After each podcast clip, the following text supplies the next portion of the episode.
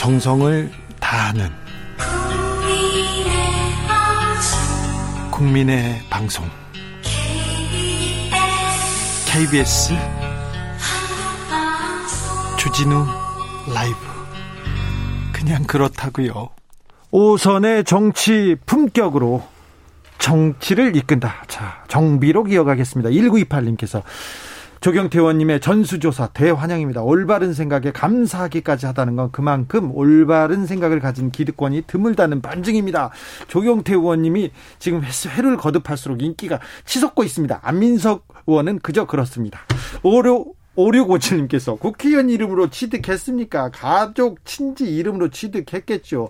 국회의원, 가족, 친지 전수조사해야 됩니다. 이렇게 물어봅니다. 안민석 의원님, 가족, 천지. 아니, 그러니까 그게 좀 함정이에요. 이제 네. 국회의원이, 어, 자기 국회의원 하고 있는 동안에 바보가 아닌 이상 자기 이름으로 땅을 사거나 부동산을 취득하지는 않았겠죠. 그죠? 네. 그러니까, 어, 범위를 가능한 범위까지 예.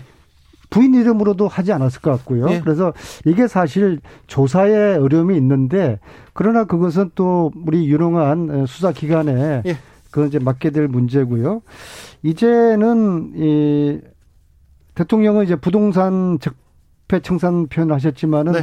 부동산과의 전쟁의 이제 시간이 되었습니다. 네. 앞으로 1년 동안 그동안 어느 정권에서도 해내지 못했던 부동산 투기 건절을 하고 예. 또 부동산 투기자에 대한 어 처벌을 하고 그래서 다시는 어, 우리 사회에서 이 투기가 발붙이지 못하도록 특히 권력자들이 음. 투기해서는 안 된다. 그래서 당장에 서울 부산 시장 후보들에 대한 철저한 부동산 투기 검정. 예. 어, 박형준 후보가 어떻게 1년 사이에 아파트 사가지고 40억을 봅니까? 본인은 투기라, 투기라고 안 그럽니다. 투자라고 그러죠. 그냥 정상적으로 샀다고 그러지만은 세상 어느 누구도 투기한 사람들이 자기 입으로 나 투기했다라고 안 그래요. 투자했는데 돈을 벌었다고 이야기를 하죠. 시장 후보부터 철저하게 검증하고 국회의원 뭐 필요하다면 청와대 판검사 이런 어, 윗물부터 철저하게 먼저 음, 검증을 해서 어, 엄단하는 그래서 이 부동산 투기와의 전쟁의 각을 아주 예리하게 세워 나가는 어, 그러한 이제 시간이 되기를 바라겠습니다. 부동산과의 전쟁의 시간이 다가오고 있습니다. 그런데 조경태 의원님 조금 네. 전에 대통령 양산 사저 관련해서 더 하실 말씀 있으십니까? 아닙니다. 이 부분 역시도 지금 그 이번에 국정조사의 범위를 어디까지 하냐, 뭐 특검의 범위를 어디까지 하냐는 부분에서 지금 여야가 지금 지루, 지루한 그 감을박이 있는데요. 네. 저는 네. 이번 기회에 모든 부분에 대해서 의혹이 있다면 은 그건 철저하게 저는 수사하고 또 국정조사해서 제대로 밝혀야 된다 그런 입장입니다. 안민석 의원님, 그 조경태 의원님 말씀하신 문재인 대통령의 사저 논란 관련해서는요. 마치 과거 노무현 대통령 그 김해 봉화에 어, 아방궁이라고 했던 그게 생각이 납니다. 네. 어, 당시에 어, 마치 국민들을 현혹시킨 거죠. 뭐, 어마어마한 뭐, 어, 큰 대저택이 지어지는 것처럼 실제로 봉화 가본 우리 국민들은 다 아실 겁니다. 아, 대통령 사절치고는 참 소박하다. 네. 지금도 마찬가지입니다. 문재인 대통령이 퇴임 후에 어디 사실 거 아닙니까? 그죠? 네. 서울서는 안 살겠다. 다시 시골로 내려가시겠다. 양산 그 사저 가보시면은 정말 골짜기거든요. 거기에 어, 합법적으로 어, 절차를 거쳐가지고 지금, 어, 퇴임 후에 거처를 준비를 하시는데 이걸 가지고 트집을 잡는 거는 과거에 아방국 그 트집 잡은 거하고 무슨 차이가 있는지 모르겠습니다. 문제는 이런 식으로 정치는 하지 않아야 되는 것이죠. 예, 저 문제는 뭐냐면 농지를 취득해서 이것을 토지 형질 변경한 게 문제거든요. 그 일반적인 그 주거 지역에다가 어, 집을 짓는 거야 그 누가 뭐라 하겠습니까? 그래서 우리가 일반적인 국민들은 감히 어, 그 엄두도 못 내는 그런 어찌 보면은 어, 일들을 이렇게 일들이 벌어진다는 것 자체에 대해서 어, 국민들이 이 부분에 대해서 철저하게 좀 조사해 달라 그런 요구인 것 같습니다. 6481님께서 윗물이 맑아야 아랫물이 맑다? 국회의원들이 국민들 윗물인가요? 그렇게 생각하지 않는 분들 많습니다. 자, 부동산 전수조사, 조사에 어려움이 많이 있어요. 그런데 민주당에서는요, 민주당 의원들 하루가 멀다 하고 부동산 투기 의혹 나옵니다. 이거 일단 반성해야 됩니다. 그건 이제 두 가지 측면이 있다고 봐요. 예? 이제 첫 번째는 우리 지금 수도권에 수도권에 우리 민주당 의원들 숫자가 다수죠 거의 대부분이죠 어, 두 배, 거의 두 배 가까워요. 한세 배 정도 될 겁니다. 네. 그러니까 양적으로 그러한 측면이 있고요. 네. 어, 두 번째는 지금 현재 언론 환경이 말입니다. 네. 어, 박형준 후보의 LCT 저런 특혜국 같은 경우에 저게 만약 김영춘 후보였다고 그러면은 언론이 아마 난리가 났을 거예요. 그래서 네. 저희들이 언론 환경이 절대적으로 불리한 상황에서 우리 그 여당 국회의원들의 문제가 계속 이제 돌출이 되는데요. 저는 조경태 의원님 같은 경우에 지금 어 본인의 어떤 재, 재산 상황을 말씀을 뭐 사적으로도 하시지만은 어 저는 조경태 의원 같은 경우에는 굉장히 국민의힘 정치인 중에서 국회의원 중에서 굉장히 드문 케이스다. 네. 보면은 어, 이거를 캐 보면요. 국민의힘에서 그쪽의 국회의원 분들이 어, 훨씬 더 많은 어, 불법옥에 그러한 부동산들이 저희들보다 몇 배로 나올 거라고 보고요. 실질적으로 저희들 민주당에서 구, 국회의원 하시는 분들은요. 과거부터 이 민주화 운동을 해왔던 분들이기 때문에 이 재산을 에 대한 관심도 없고요. 그걸 불릴 만한 그런 그 욕심도 별로 없는 분들이 저는 다수라고 보거든요. 거기에 비해서 국민의힘 쪽에 보수 쪽에서 정치하는 분들은 좀 생각이 많이 틀리고 어 정치하기 전부터 또 돈이 많은 분들도 많은 그런 차이는 분명히 있는 것 같습니다. 그래서 지금은 우리 민주당 의원들이 계속 나오지만은 어, 시간이 좀 지나면서, 야, 역시 국민의힘 의원들이 더욱더 부패하고 문제가 있구나. 이걸 저는 어, 확인하게 될 거라고 믿습니다. 조경태 의원님, 국민의힘 한무경 의원은 11.5헥타르의 농지를 소유하고 있고요. 박덕흠 무소속 의원이죠. 이제 탈당했으니까. 어, 농지를 많이 소유한, 토지를 소유한 사람들이 훨씬, 어, 저기 국민의힘 의원들이 훨씬 더 많은 토지를 소유하고 있어요. 저는 큰 도둑이든 작은 도둑이든 도둑은 도둑이잖아요. 예. 예, 그걸 자꾸만 그 나, 우리는 작은 도둑이니까 좀 그다음에 상대적으로 안 괜찮나. 네. 그 말이 안 되는 이야기죠. 아, 네. 저는 그 소위 말해서 깨끗하고 개혁적이고 아주 양심적이고 고상한 척은 다 해놓고 네. 그 국민을 속인 거 아닙니까? 그 대표적인 인물이 조국 전 장관이거든요. 그래서 저는 그 이번에 이런 경우를 가지고 그 우리 그 정치인들부터 또 이제 권력을 가진 이제 대통령부터 좀 이 부동산에 대한 그 인식을 좀 다시 해야 된다 보고요. 네. 제가 이 자리에서 조금 유감스러운 것 중에 하나가 작년 2020년 1월 달에 문재인 대통령이 이미 부동산 투기와의 전쟁을 그때 선포했었습니다. 네. 1년 전에. 네. 혹시 기억나실지 모르겠습니다. 네, 네. 근데 1년 동안에 뭐 했는지 모르겠어요. 그럼 저는 그 부동산 투기와의 전쟁을 선포했던 대통령이 그 국토부 장관을 이번에 문제가 생긴 LH 사장을 임명했습니다. 네. 그러니까 말을 하고 행동이 전혀 다르게 그 나아가는 모습을 보면서 저는 어 우리가 정치하는 사람들이 조금 더 양심적으로 앞으로 또 대국민께 약속하고 말을 했으면 그걸 좀 지켜나가는 실천하는 모습들이 좀 이제 앞으로 좀 더 진행돼야 되지 않을까 이런 생각을 합니다. 부동산 투기와 전쟁한다고 해놓고 뭘 잡았냐? 약속을 지켜라 얘기합니다. 안민석 의원님은? 변창흠 국토부 장관 LH 사장 시절에 네.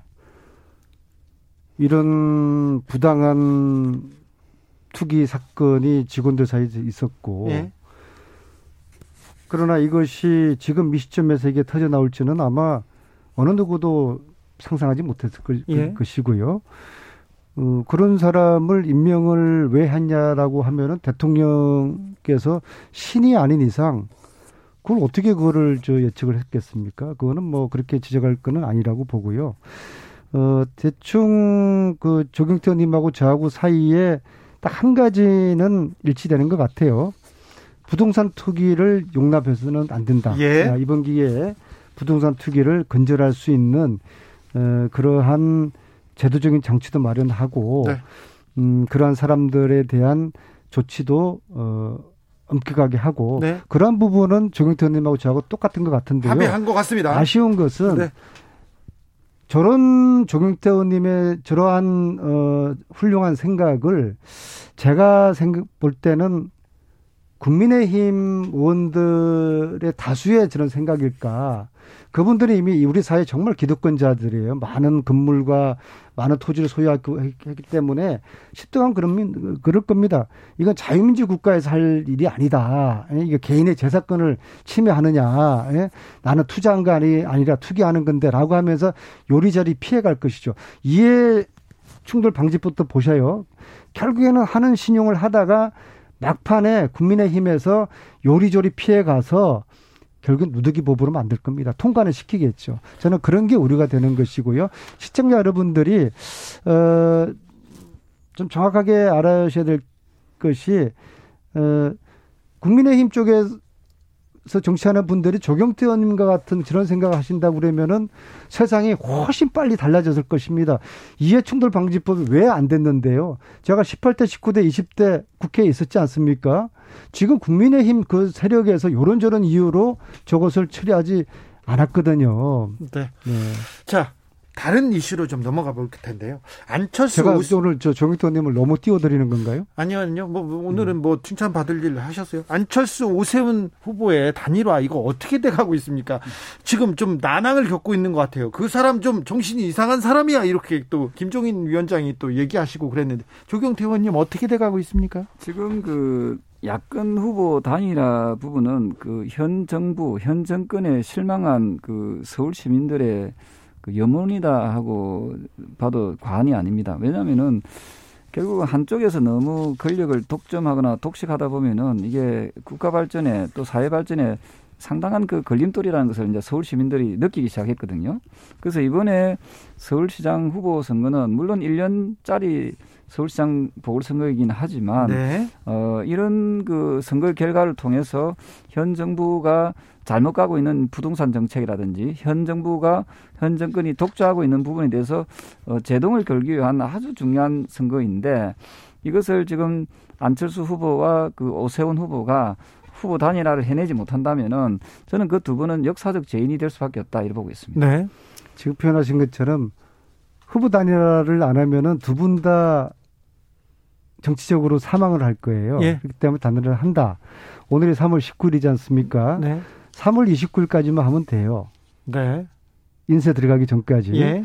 그리고 사전 투표하기 전까지 최후의 경우 4월 1일까지만 하면 되는 것이거든요. 네.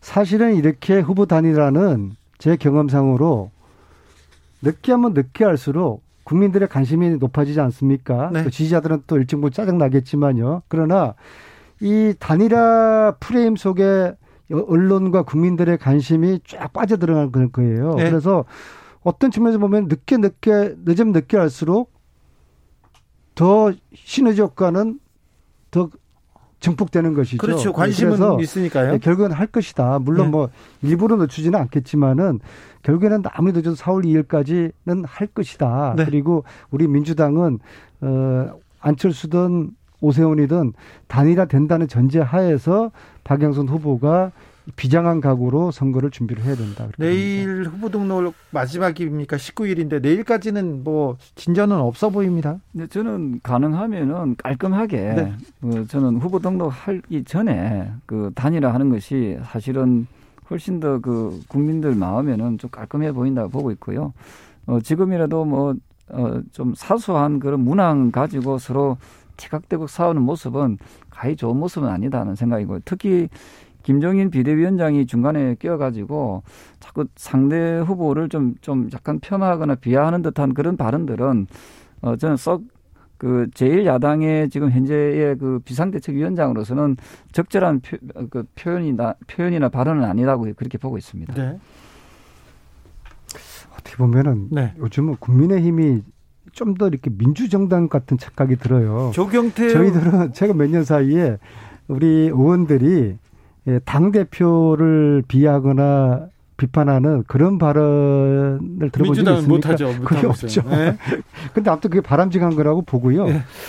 어, 제가 이제 최근에 친박적 의원님들 이야기를 좀 들어봤어요. 네. 어, 친박적 이야기를 들어봤는데 한 달 전하고 지금하고 이야기가 많이 달라졌어요. 네. 한달 전에는 윤석열을 우리는 절대로 인정하지 못한다. 친박적 의원들. 네. 박근혜 전 대통령을 구속시킨 윤석열을 우리가 죽으면 죽었지 인정하지 못한다. 네. 정권 교체 안 해도 좋다. 근데 지금은 이제 입장이 바뀌었더라고요. 김재원 전 청와대 수석도 그런 얘기했죠. 예, 윤석열을 우리가 받아줄 수 있다. 대권 후보로 만들 수가 있다.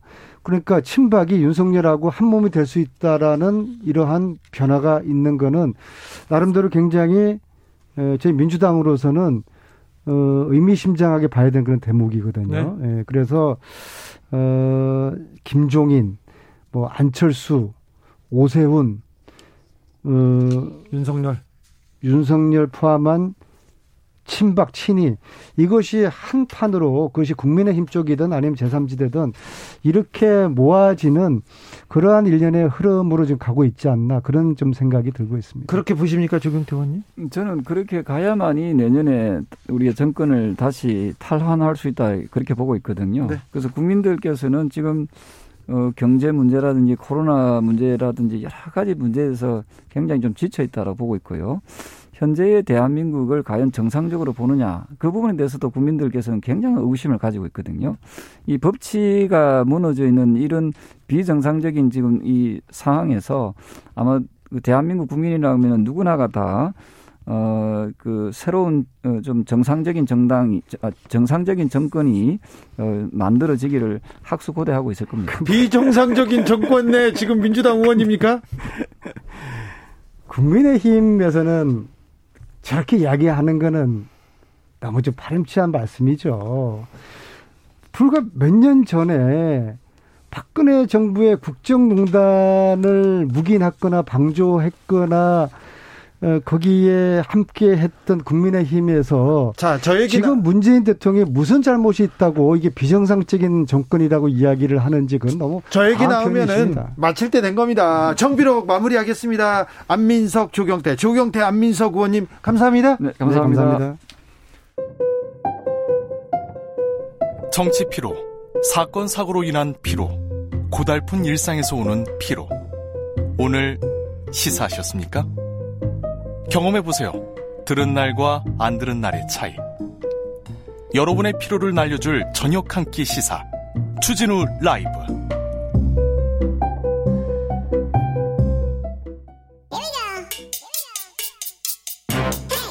뉴스를 향한 진지한 고민. 기자들의 수다. 라이브 기자실을 찾은 오늘의 기자는 똑소리 납니다. 한결의 김민아 기자. 어서 오세요. 네, 안녕하세요. 네, 요새 바쁘죠?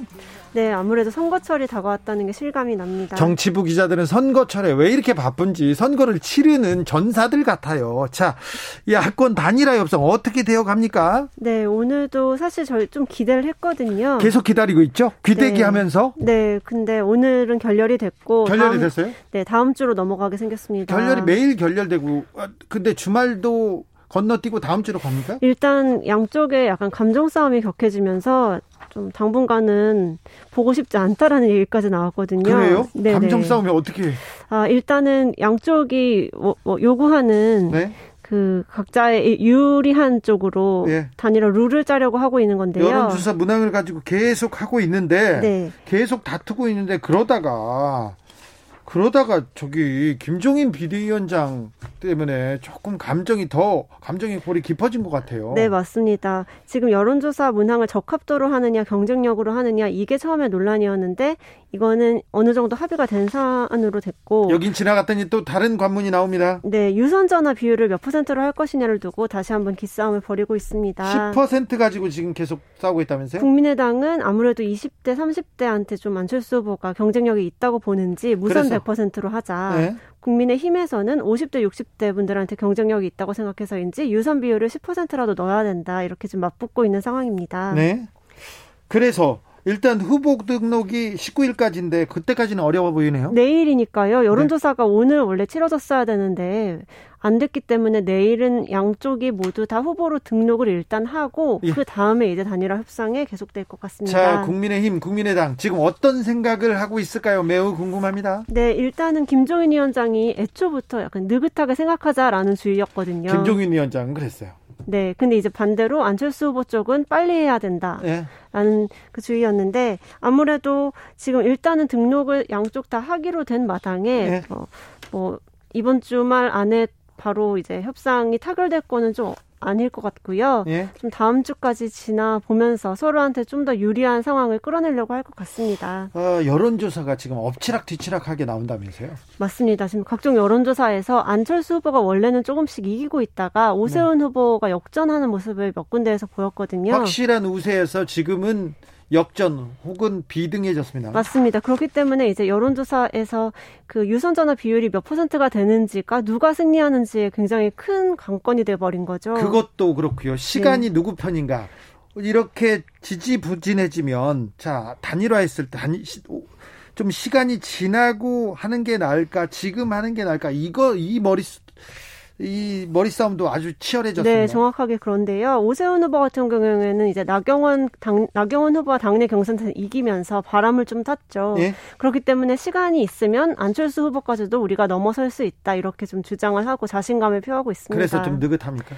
네, 근데 또 반면에 최근에 이제 오세훈 후보가 내곡동 땅 투기 의혹이 좀 불거지면서 안철수 후보 쪽에서도 어 우리도 시간 자신 있어 이렇게 좀 입장이 바뀌긴 했습니다. 둘 다 시간은 우리 편이야. 그래서 좀 시간을 벌고 벌겠다는 생각인 것 같아요. 네, 맞습니다. 그렇기 때문에 다음 주에는 또 어떻게 뒤, 엎치락 뒤치락 할지 좀 지켜봐야 될 것 같아요. 단일화의 가장 큰 변수는 김종인 비대위원장입니다. 네, 맞습니다.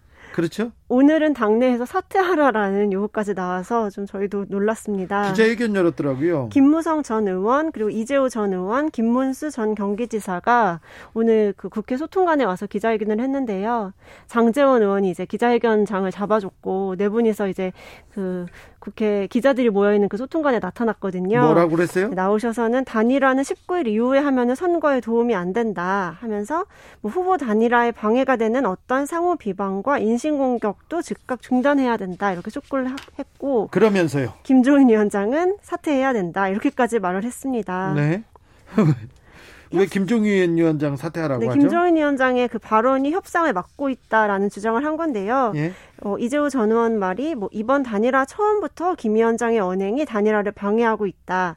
야권 후보를 존중해야지 자기 당 후보 아니라고 정신이 이상한 것 같다. 이렇게 후보를 비난하면 안 된다. 이렇게 말을 한 거죠. 아무래도 이게 좀큰 논란이 되고 있습니다. 이 말이. 네, 좀 야권 후보 여기서 야권 후보는 이제 안철수 후보를 정신 이상한 것 같다라고 오늘 오전에 표현한 것 때문인 건데요. 그냥 와서 김종인 위원장이 기자들 앞에서 그냥 뚝 얘기하더라고요. 네, 그 이거는 또 좀 며칠 전부터 계속된 그 신경전이 있었습니다. 네, 신경전이 서로. 있었습니다. 네. 그 안철수 후보가 먼저 토론을 제대로 할 수 없는 사람이라는 이제 김 위원장의 발언에 대해서 네. 반박을 네. 하면서 뭐 상황이 있는 거 아니냐. 김종인 위원장이 오세훈 후보를 좀 자주우지하고 있어서 답답하다 이런 취지로 말을 했고 그랬더니 그랬더니 이제 김종인 위원장 쪽에 있는 이준석 전 최고위원이죠. 또 번치를 날립니다. 안철수 후보는 여자 상황자가 있는 것 같은데 하면서 이제 안철수 후보의 아내 아내분을 저격을 한 거죠. 김미경 여사를 저격했습니다. 그랬더니 그 안철수 후보도 번째를 날립니다. 네, 그랬더니 안철수 후보가 어제 이제 토론회 공식적인 자리에서 네. 김 위원장님의 사모님과 제 아내의 이름이 같은데 혹시 그분과 착각해서 그런 거 아니야? 이러면서 김종인 비대위원장의 부인이 상황이잖아는 뉘앙스로 또 번째를 날렸더니 오늘 김종인 위원장이, 위원장이 화가 나서 기자들 앞에서 딱 나와서 네. 물어봤어요. 그 얘기를. 네, 그랬더니 정신이 이상한 사람인 것 같다라고 말을 하게 된 거죠. 정신 이상설까지 그 주먹이 펑 날아가고 있습니다. 또 이제 당내에서는 굉장히 와글와글 한 거죠. 오늘 네. 단일화를 했어야 되는데 그 말 때문에 못한 거 아니냐 하면서 이제 기존에 김종인 위원장한테 가지고 있던 어떤 불만의 마음을 여기에 담아가지고 네. 사퇴해야 된다라는 말까지 나오게 된 것입니다. 두 분의 감정 싸움이 대단합니다. 갑자기 가족 문제 두 김미경 여사가 지금 동명이인인데요. 네네. 예, 굉장히 또 스토리들이 많거든요. 그렇죠. 그래서 이분들 얘기까지 나오기 시작합니다. 그래서 감정이 아주 격해졌어요. 거칠어졌어요. 네. 두 분이 화났어요. 네, 오늘 김종인 위원장의 모습을 보면 정말로 회의를 진행하기 어려울 정도로 진짜요? 네, 아침에는 정말 그렇게 화가 나셨던 상태였고요. 화가 나서 와가지고 기자들 앞에서 딱 던지고 들어가 버렸습니다. 네, 기자들 질문에 원래 그래도 열심히 답변을 해주셨던 편인데 오늘은 답변을 많이 안 하셨어요. 딱 그 한마디 했습니까? 네, 네, 그렇습니다. 그렇기 때문에 아무래도 이렇게 좀 서, 로 심기가 불편해진 상황에서 단일화를 해본들 좀 아름답게 마무리가 될 수 있을지 또 걱정이 되는 상황까지 오게 된 것입니다. 그래가지고 지금 조금 주말 동안 좀 야, 조금 그좀 좀 냉각기를 가져야 될 것 같습니다. 이렇게 얘기하고 있습니다. 네네, 조성빈님께서 그렇죠. 아무리 미워도 가족은 건드리면 안 되는 거 아닌가요? 얘기합니다.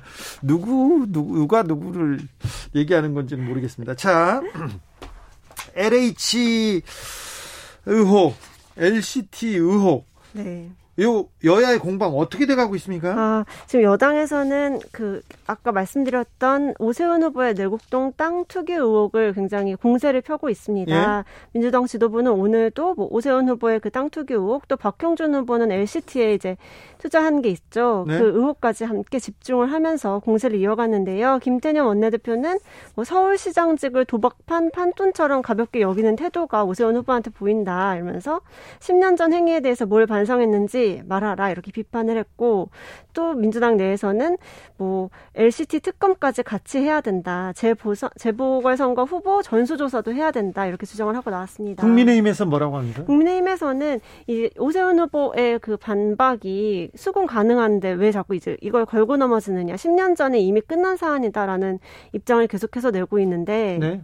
오세훈 후보가 이제 좀 구체적으로 이것을 반박을 하다 보니까 말이 몇 번 꼬인 부분이 있는 것 같아요. 네. 그렇다 보니까 이제 그 부분에 대해서는 민주당에서 계속 공세를 펴고 있는 거죠. 네. 박형준 의원의 LCT 투자 의혹이라고 보, 봅니까? 저기는 저기 국민의힘에서는? 어, 그거 어, 네 국민의힘에서는 그 박형준 후보가 그 결혼을 두, 그러니까 재혼한 상태에서 자녀가 사신 거고, 이제 박형준 후보도 LCT에 사고 이제 두, 그한 가족에서 두 채를 산 거잖아요. 네. 그래서 전혀 문제가 없다라는 입장을 계속 고수하고 있습니다. 네. 네네. 투자지 투기는 아니다. 네네. 그렇게 주장하고 있는 거죠. 그래서 이제 LH 특검은 이제 양쪽이 합의를 한 상황인데. LCT 특검. LCT 특검은 원래 이제 합의가 됐는데 아직까지도 진행이 안 되고 있다가 이번에 같이 이제 얘기가 나오게 되면서 같이 해야 되는 거 아니냐라는 목소리가 계속 나오고 있는 거죠. 전수조사, 국정조사, 그리고 특검까지 하긴 하자 이렇게 했는데 지금 아, 안에서는 또 어떻게 될지 지금 계속 조금 지지부진하죠? 네, 맞습니다. 또 이제 민주당에서는 특검의 수사 범위를 MB 정부 때까지 늘려야 된다라고 말을 하고 나왔는데 야권에서 이걸 좀 좀 또 물타기 하는 거 아니냐라고 주장을 하고 있어서 여기 이 특검의 그 수사 범위에 대해서도 좀 옥신각신을 하게 될 것 같습니다. 음, 민주당의 그 후보 단일화에 대해서는 별로 관심이 없나요, 기자들이? 아, 네, 그렇죠. 이제 박영선 후보가 단일화에 어제 이제 결과 발표가 나왔는데 사실 이미 그렇게 될 것이라고 예상을 했었던 덕분인지 네. 그 얘기는 별로 별로 관심을 안 가졌던 것 같아요. 네. 오히려 네네. 네. 그렇죠. 네. 지금 어, 안철수 후보는 요새 근황이 어떻습니까? 오늘은 공식적인 자리에는 한 번도 나오지 않았고 음. 페이스북을 통해서 뭐 답답하다 단일화 여러분 시민 여러분 죄송하다 단일화 꼭 이루겠다 이런 메시지만 계속 내고 있습니다. 원래 선거철에는 후보들 일정이 쭉 나오잖아요. 그럼요. 그래서 후보를 막하는 기자들이 생기고 그래서 따라다니는데 오세훈 안철수 후보 그다음에 박형준 김영춘 후보 박영순 후보까지 그런 이렇게 움직임이 보이지 않, 그 안철수 후보는 아직 오늘은 안 움직였다고요? 네, 오늘은 아예 공식 행사가 없었고요. 당에서 음. 원래 오늘 회의를 하는 날이었는데 그 회의도 취소를 했습니다. 취소했어요? 네, 뭐 그러니까 마크맨이라고 하죠. 네. 기자들이 네. 이제 후보들을 따라다니게 될 텐데 단일화가 된 뒤에 약간 좀 이렇게 진용이 갖춰지게 될 것 같습니다. 그래요? 네. 네. 궁금합니다. 네. 자막 궁금합니다. 주말 사이에 또 어떤 뉴스가 있을지 20일이면 아우 선거는 몰라요. 20일이나 그렇죠. 남았다. 얼마 안 남았는데 얼마 안 남았는데 이렇게 생각하지 않습니까? 선거 치르는 사람들 20일이나 남았다고. 네. 선거에 이게 그 파도가 한 10번은 더 친다고 합니다. 그러니까 자세히 잘 들여다보자고요. 네, 단일화 시점도 아직 몇 번 남아 있기 때문에 저희도 네. 좀 네, 지켜보도록 하겠습니다. 한 일주일이 더 걸릴 것 같습니까? 어, 다음 주 주말쯤이면 나오지 않을까 싶은데요. 윤, 그 다, 네, 윤곽이. 아, 네, 윤곽이, 윤곽이요. 네. 네. 네. 아무튼 좀 갈 것 같습니다. 네. 단일화를 둘러싼 두 그 후보 간의 공방은 이어질 것 같습니다. 네. 자, 여기까지 듣겠습니다. 김민아 기자였습니다. 네, 감사합니다. 3333님께서 화장, 화장실 가기 전과 후 변화 없는 사람이 필요합니다. 이런 정치인, 이런 시장 후보가 필요하다는 지적입니다. 2468님께서는 시장의 권력을 국민의 삶과 질이 나아지도록 권력을 남용해 주세요. 국민의 삶과 질이 나아지도록 말이죠. 국민의 삶이 아픔과 기쁨을 진심으로 같이 느낄 수 있는 그런 따뜻한 마음을 가진 그런 지도자 원합니다. 이렇게 얘기했습니다. 제발 좀 그래 주십시오. 교통정보 알아보고 갈게요. 공인혜 씨.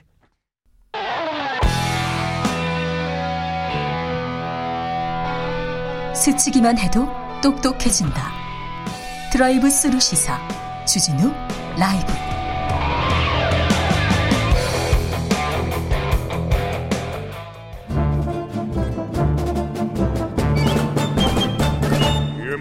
여기도 뉴스 저기도 뉴스 빡빡한 시사 뉴스 속에서 가슴이 답답할 때 네, 휴식을 드리는 시간입니다. 한 달에 한 권 맛있는 책을 만난다. 월간 책의 맛.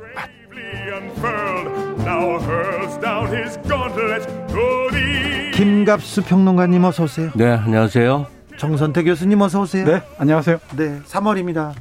봄은 오고요. 바람은 불고요. 그런데요, 뉴스를 보면 답답합니다. 요즘은 선생님들은 어떤 뉴스, 어떤 어떤 소식으로 이렇게 가득 차 있습니까? 아, 저부터 말씀드리면 네.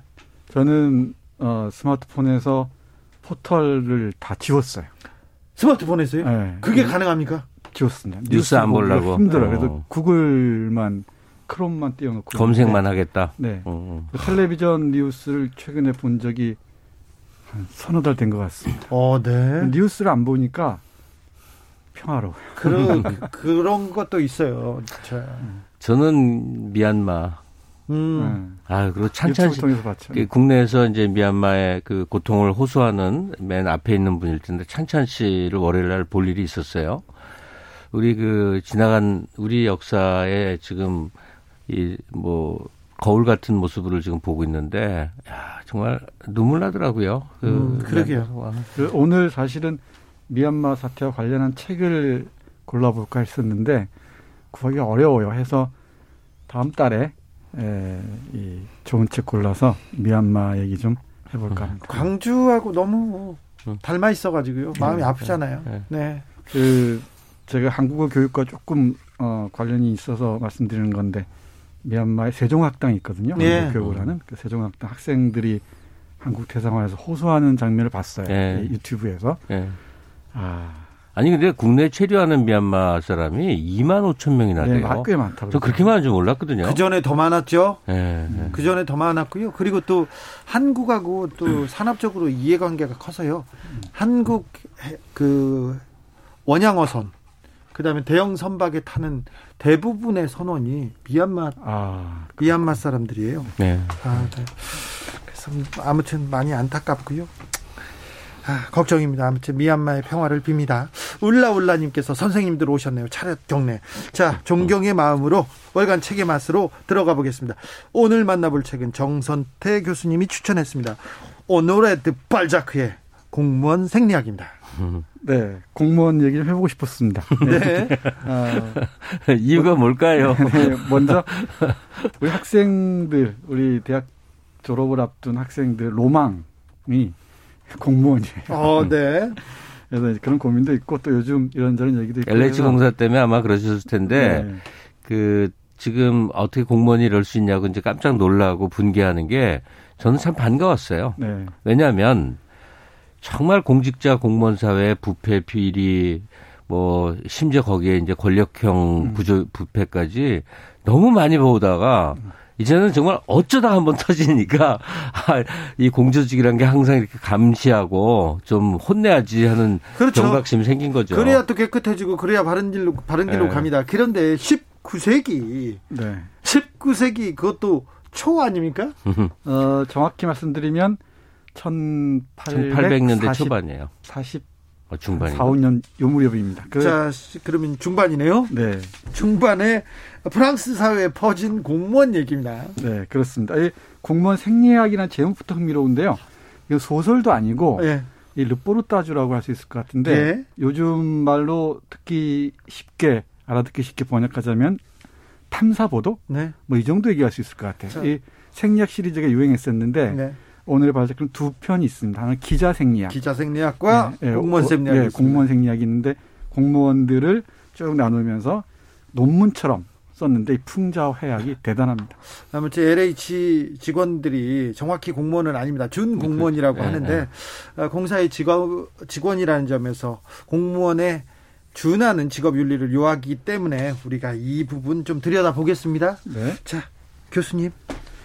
네, 그 이 발자크는 자 아시다시피 고리오 영감, 뭐 골짜기 백, 백합하는 등 어, 인간 희극 그 음. 시리즈로 아주 유명한 소설가죠. 네. 소설가가 냉철한 눈으로 프랑스, 특히 파리 이 7월 왕정에서 이 48년 2월 혁명에 이르는 시기에 공무원상을 해부하고 있는데 지금 읽어도 200년이 훌쩍 넘었는데도 200년 가까이 됐죠. 네. 어떻게 이렇게 공무원들은 변함이 없을까? 그러니까요. 네.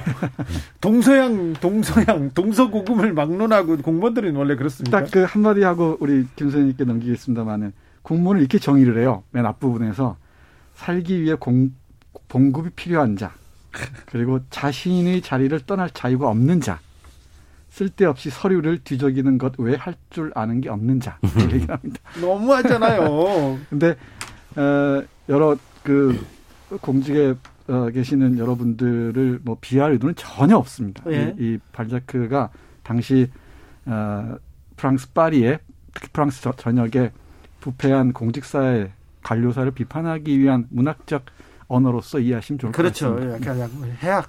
음, 아니 예, 어느 사회나 근데 공무원은 약간 좀 매맞는 입장에 쓰는 건 맞아요. 네. 세금으로 이제 존재하기 때문에. 네. 근데 지금 우리 경우는 이제 정치인을 주로 두들기지. 그리고 또 한국은 특이하게 공직자 공무원들이 이제는 이 선망이 되는 직업.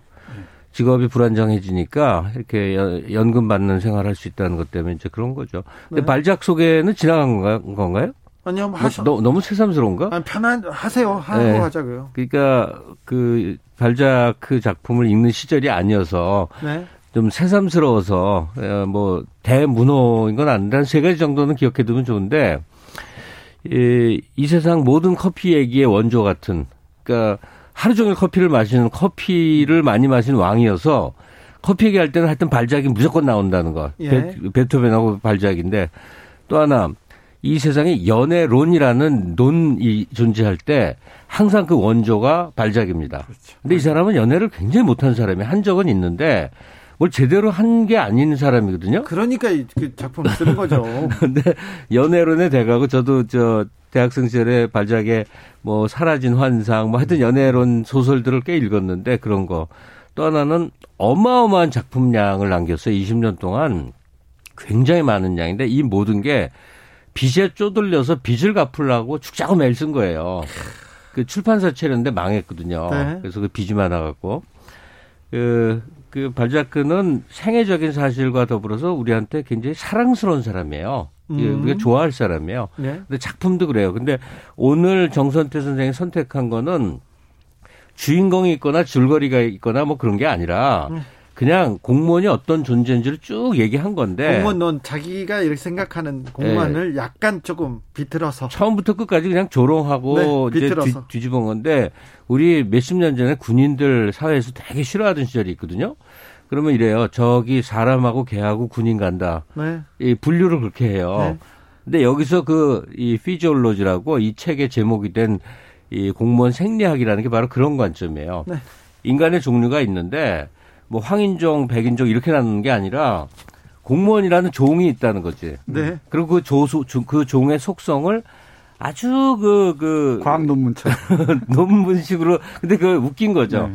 웃기게 탐색해 들어갔는데 이제 가장 놀라는 부분은 200년 전 프랑스, 그러니까 절대왕정이 붕괴되고 시민혁명에 의해서 공화정이 들어섰다가 다시 거꾸로 이제 이 왕정복가 이루어지는 시기에 이 궁정이나 의회나 이런 데서 근무하던 사람들의 행태가 2020년대 한국과 너무 비슷해 갖고 네.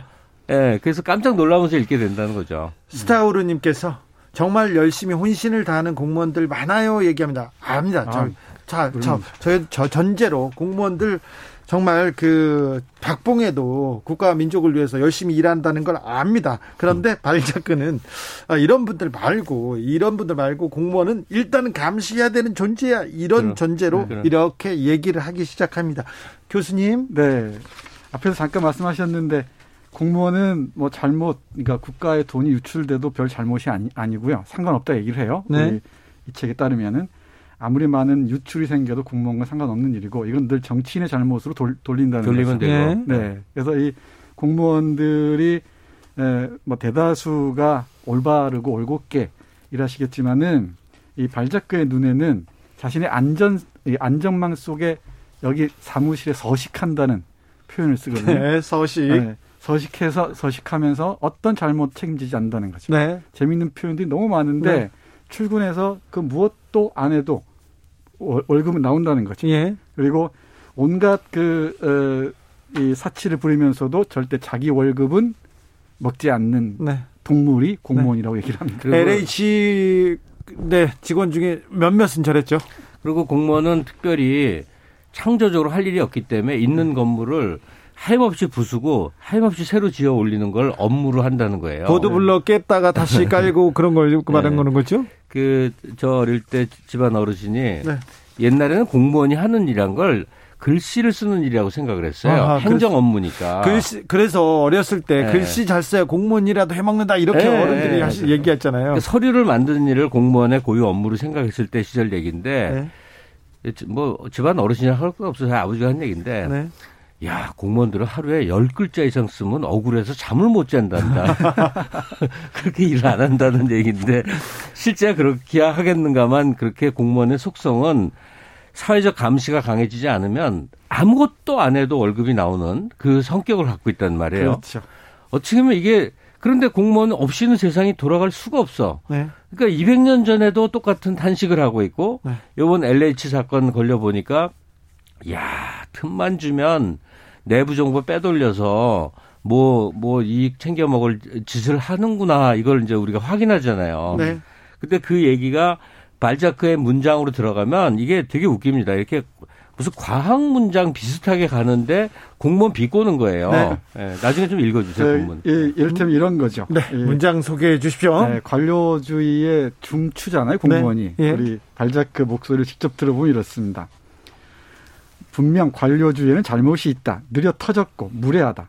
참신한 기획을 방해하고 진보를 더디게 한다. 하지만 프랑스 관공서는 놀라우리만치 쓸모가 있다. 모든 종이 업체를 먹고 살게 해주기 아. 때문이다. 이게 발자크식의 한 문장 안에 한 단락 안에 있는 반전들입니다. 어, 그리고 공무원 예찬 또 한 페이지가 계속되는데 하, 프랑스 공무원은 그럴 리가 없다는 거예요. 그냥 막 묘사해. 근데 알고 보면 그게 정반대 얘기를 하고 있는 거죠. 아니, 네. 프랑스 공무원은요. 진짜 제가 저기 프랑스 특파원 음. 특파원을 가려고 그 행정관서에서 기다려서 기다리는 것이 그렇게 힘들어요. 음. 기다려가지고 접수하는데도 그렇게 힘들어요. 접수를 했는데 오늘은 A, B, C, D 이렇게 서류를 가져오래요. 근데 D가 부족해서 D를 가지고 가지 않습니까? 그러면 그 다음번에 갔을 때는 A, B, C로 끝납니다. 그래가지고 체계도 없고요. 그 주대도 없어요. 그리고 그 사람의 기분에 따라서 좌우합니다. 음. 그런 게 많은데 이, 이 부분을 또 발작가가 정확하게 짚고 있습니다. 그, 어, 한국의 공무원들은 정말, 정말 기민하죠. 행정 절차 같은 게 빠르고 정확하고 친절하고 그런데 사실. 정반대로 보면 됩니다. 네, 이 영국이나 프랑스 공무원들 공직사회는 심각하죠. 예를 들면 영화 나 다니엘 블레이크 같은 거 보십시오. 네. 그리고 프랑스 영화 자기 앞에 생 같은 거 보면은 그, 그 찾아 찾아가서 관공서에 찾아가서 어떤 꼴을 당하는지 그 얘기가 여기 그대로 나옵니다. 네. 그 어둠침침한 사무실로 들어갔을 때 마치 자신이 이렇게 배제당한 그런 듯한 어, 그런 느낌들을 잘 전달하고 있는데 아마 한국 공무원 사회는 안 그러겠죠?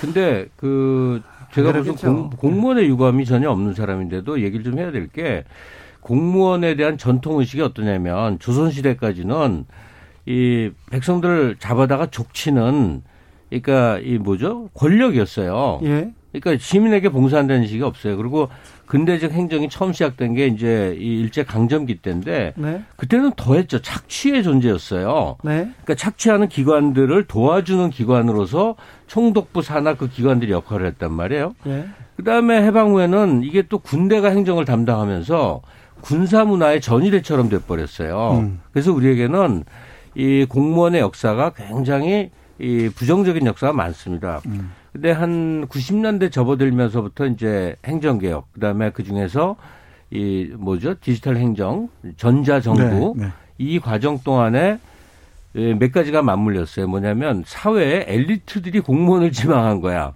네. 지금 공무원 젊은 사람들은요, 스펙이며 이 배경이 굉장한 사람들이 지금 있어요. 아, 그러면 공부 잘하는 분들이 네. 또 성실한 분들이 능력 있는 분들이 다 공무원 하겠다고 하는 그런 똑똑한 사람이 공무원으로 들어오는 나라예요, 우리나라가. 네. 딴 나라는 안 그래요. 오칠님께서 양재일동 네. 주민인데요. 저희 주민센터 주민들은 그런 공무원들을 에서 제외시켜 주십시오. 정말 모범되는 국민. 양재일동 주민센터 화이팅 얘기합니다. 56489님, 저희 아들 5급 공무원입니다. 아침에 출근해서 밤 12시에 퇴근합니다. 12시 퇴근이 일찍 오는 겁니다. 새벽 2시 퇴근 다반사예요. 지금 청취자들이 지금 막 올려주는 네. 거 아니에요? 제 자식은 너무 열심히 일하는 공무원이라니까요. 억울해서 지금 보냈습니다. 근데 책에, 책으로 또 들어가 네, 보겠습니다. 책에서 보시면은 금방 청취자분이 말씀하신 것과 다르게 네. 에, 이 발자크는 이렇게 얘기를 해요. 모든 공무원은 사무실에 9시에는 출근하지만 대화하고 설명하고 토론하고 깃털 펜 다듬고 어, 밀통하다 보면 벌써 오후 4시 반이다. 노동시간 가운데 50%는 이렇게 날아간다. 20만을 지불하면 되는 일에 1천만을 지불하는 꼴이다. 이렇게 얘기합니다. 네. 그러니까 아니, 이런 프랑스에 네, 200년 프랑스 전에 네. 아니 근데 공무원 조직은 속성상 권력 사회이기 때문에 이 발작도 지적했고 지금도 그런데 한국은 더 심하게 뭐냐면 말단만이랍니다.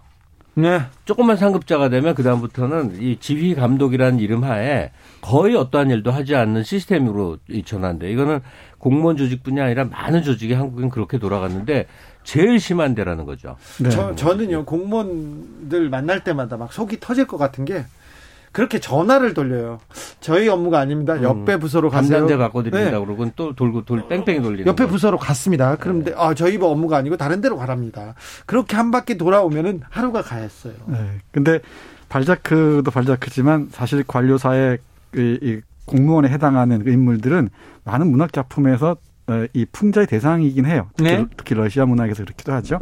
여기서도 그런 어 뭐랄까 분위기를 읽을 수가 있는데 여기 분류를 쭉 합니다. 뭐 국, 지방 공무원, 뭐 파리 공, 뭐 중앙 공무원, 또 국장, 실장 좀 얘기하는데 공무원사의 그 관성이랄까 타성과 관련해서 흥미로운 부분이 있습니다. 네. 사무실에서 국장은 국장이라는 자리 있잖아요. 네. 요즘 국장 얘기 오가던데 국장은 개 아니면 착한 아이 중 하나랍니다. 두 성격밖에 없대요. 네. 그러면서 하는 설명하는 게 개는 거칠고 깐깐하고 귀찮게 굴고 예민한 자들이다. 이들 중에는 건강이 안 좋은 사람이 많다. 네. 어디서 억울한 일을 당하고 오면 직원들에게 화풀이 한다. 네. 이게 개형 국장이고요. 네. 이 착한 아이형 국장은 이렇습니다. 조용하고 온순하고 너그럽되 누구한테 속아 넘어가지 않는다. 건강 상태는 양호하다. 이런 종류 국장은 성적인 매력도 풍기는데 여자들에게만큼 아주 사랑스럽게 군다. 이들은 자기가 하기 싫은 일을 남한테 시키는가 하면 그 일이 얼마나 고통스러운지 똑똑히 보여주듯 질책하기도 한다. 음. 이게 이게 바로 생리학적인 보고서 형식이에요. 네. 자, 그러면 제가 어 뭐 시간이 마무리돼가는 것 같아서 이제 의견을 좀 얘기하면요. 발작이 이 공무원 생리학이라는 제목의 공무원을 끝없이 조롱한 책을 쓸 수 있었던 이유는 그 시절에 공무원의 힘이 압도적으로 강하다 보니까 네. 자유로운 영혼의 작가는 마구 비난할 수 있었던 거예요. 네. 그리고 세월이 흘러 아, 한국도 공무원이 참 프랑스랑 200년 프랑스랑 비슷하네라고 말은 하지만 실제 사실은 어떠냐 하면 사실은 이 공무원에 대한 사회적 감시가 많고 어 여러 얘기를 할 수 있는데 제 의견을 하나 보태는 게 보탤 게 있어요. 한국은 선진국 진입기예요. 예. 그러면 선진국은 뭐냐면 처음 하는 일을 하는 나라거든요. 네. 후진국은 전례가 있는 선진국의 일을 따라서 쫓아가는 나라고요. 네. 그러면 공무원들이 지금 현재 가장 문제는 뭐냐면 사고가 안 나고 문제가 안 생기는 게 최대의 관심사인 거예요. 복지부동. 예. 네. 그러면 어떠한 일도 이렇게 이 도전적으로 일을 못 하는 거거든요. 뭐 스마트 시티 만든다고 그래서 자율주행 시범 구역에 대한 얘기를 하는데 아직은 불안전하니까 최대한 줄여놔서 전장 산업에 발전을 못 해요. 네. 이게 왜 그러느냐? 공무원들이 규제를 다 묶어놨어요. 왜 묶었냐? 사고가 나면 혹시나 혹시라도 나면 내가 문책당하면 나 밥줄 끊어진다. 그것도 좋은 좀 선의를 좀본 거고요. 어떤 거는 재벌 어떤 특정 부분에 이익 집단하고 손을 잡고 안 풀어주는 것도 있어요. 네, 아니 근데 음. 제가 지금 얘기하고 싶은 거는 네.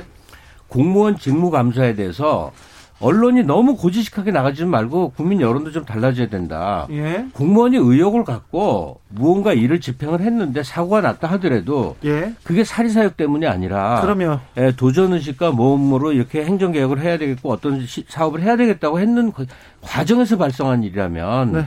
그 사람을 보호해야 된단 말이에요. 네. 근데 무조건 자르면 일단 해결처럼 본단 말이에요. 네, 그렇죠. 그, 그 핵심이 되는 관료 사회에서 공무원의 그 심성이 예, 그 바뀔 수 있을까 하는 좀 회의적이긴 합니다만은 사실 모험적이지 않고서는 새로운 흐름을 주도해 갈 수가 그렇죠. 없다는 쉽지 않죠. 그러니까 굉장한 노력과 굉장한 그렇죠. 용기가 필요하죠. 늘 공무원을 안, 안정적인 직장 정도로 사고하는 것도 조금은 우리가 다른 각도에서 봐야 할 것 같습니다. 그렇습니다. 노란별님께서는 옛날 공무원들은 많이 그랬는데 요즘은 많이 변했어요. 지금 열심히들 잘합니다. 얘기합니다. 7821님도 제가 인천 출입국 관리소 자주 가는데요. 아주 친절하고 빨리 처리해줍니다. 한국 공무원들 능력 있고. 우리나라 좋은 나라 좋은 나라죠. 맞아요. 제가 말씀드렸듯이 실제 그런데 몇몇이 문제죠. 그렇죠. 몇몇이 문제죠. 6025님께서 저희 부부는요 공무원 되려고 모든 걸 바쳐서 합격했습니다. 네. 이제는 도로 저희 삶 찾고 싶어집니다. 네. 사람 말이 사람 마음이 참 그렇죠. 얘기 여기 우리 발자크 이렇게 얘기해요.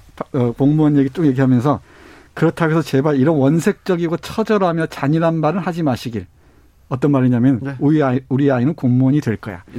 그 이런 말 하지 말라고 얘기합니다. 200년 전에 발자크 선생이 얘기하고 있잖아요. 자식 어, 자식더러 공무원 되라고 하는 말이 가장 잔인한 처절한 말. 잔인한 얘기라는 게 제가 저도 이부를 갖고 있는데 웃었어요 많이. 네. 그때도 그랬나 봐요. 아 나도 안다. 지금 이 시대에 행정직만큼 선망하는 게 없다는 것을. 자, 근데 어, 강남에서 사교육 시킬 때 이과는 의대, 문과는 다 고위 공직자 시키려고 하거든요. 지금은 아예 아예 뭐 경찰 공무원 어떤 공무원을 찍어서 초등학교 때부터 공부를 시킵니다. 음. 그런데 200년 전에 발자크 선생님이 그렇게 얘기했다는데요. 발자크 저기 김갑수 선생님, 네. 어 송병자 송병찬님이라고 애청자님입니다. 예. 이런 의견 주셨어요. 예. 정치 사회적인 문제들 방송해 주셔서 감사한데요. 항상 브레이브걸스의 롤린 역주행, 역주행을 문화사회적으로 어떻게 분석해야 되는 건지 그런 시간도 좀 만들어주세요. 아, 그러네. 아, 저거 관심 많고 아주 자세히 알거든요. 그 네. 내용에 대해서. 네. 진짜 언제, 오늘 그거 들읍시다. 제가 아니, 아까 곡을 하나 부탁을 해놓은 게 있는데 그거 말고 지금 나오고 있어요. 지금 아 레이논미 나오고 있어요. 네, 네. 음. 역주행이지만 롤리는 다음번에 듣는 걸로 하고요. 김갑수 선생님 감사합니다. 네. 네. 아, 정선태 교수님, 네. 감사합니다. 네, 고맙습니다. 오랜만에 봤는데 너무 시간이 짧아서 음, 아쉽습니다. 금방 가버렸어요. 네, 우리 끝나고 어, 회의실에서 책의 맛 2부 하고 가시죠. 네, 오늘 감사했습니다. 네, 고맙습니다. 김갑수 선생님의 추천곡입니다. 레이디 가가의 Rain on Me 들으면서 저는 여기서 인사드리겠습니다. 저는 내일 오후 5시 5분에 돌아옵니다. 지금까지 주진우였습니다.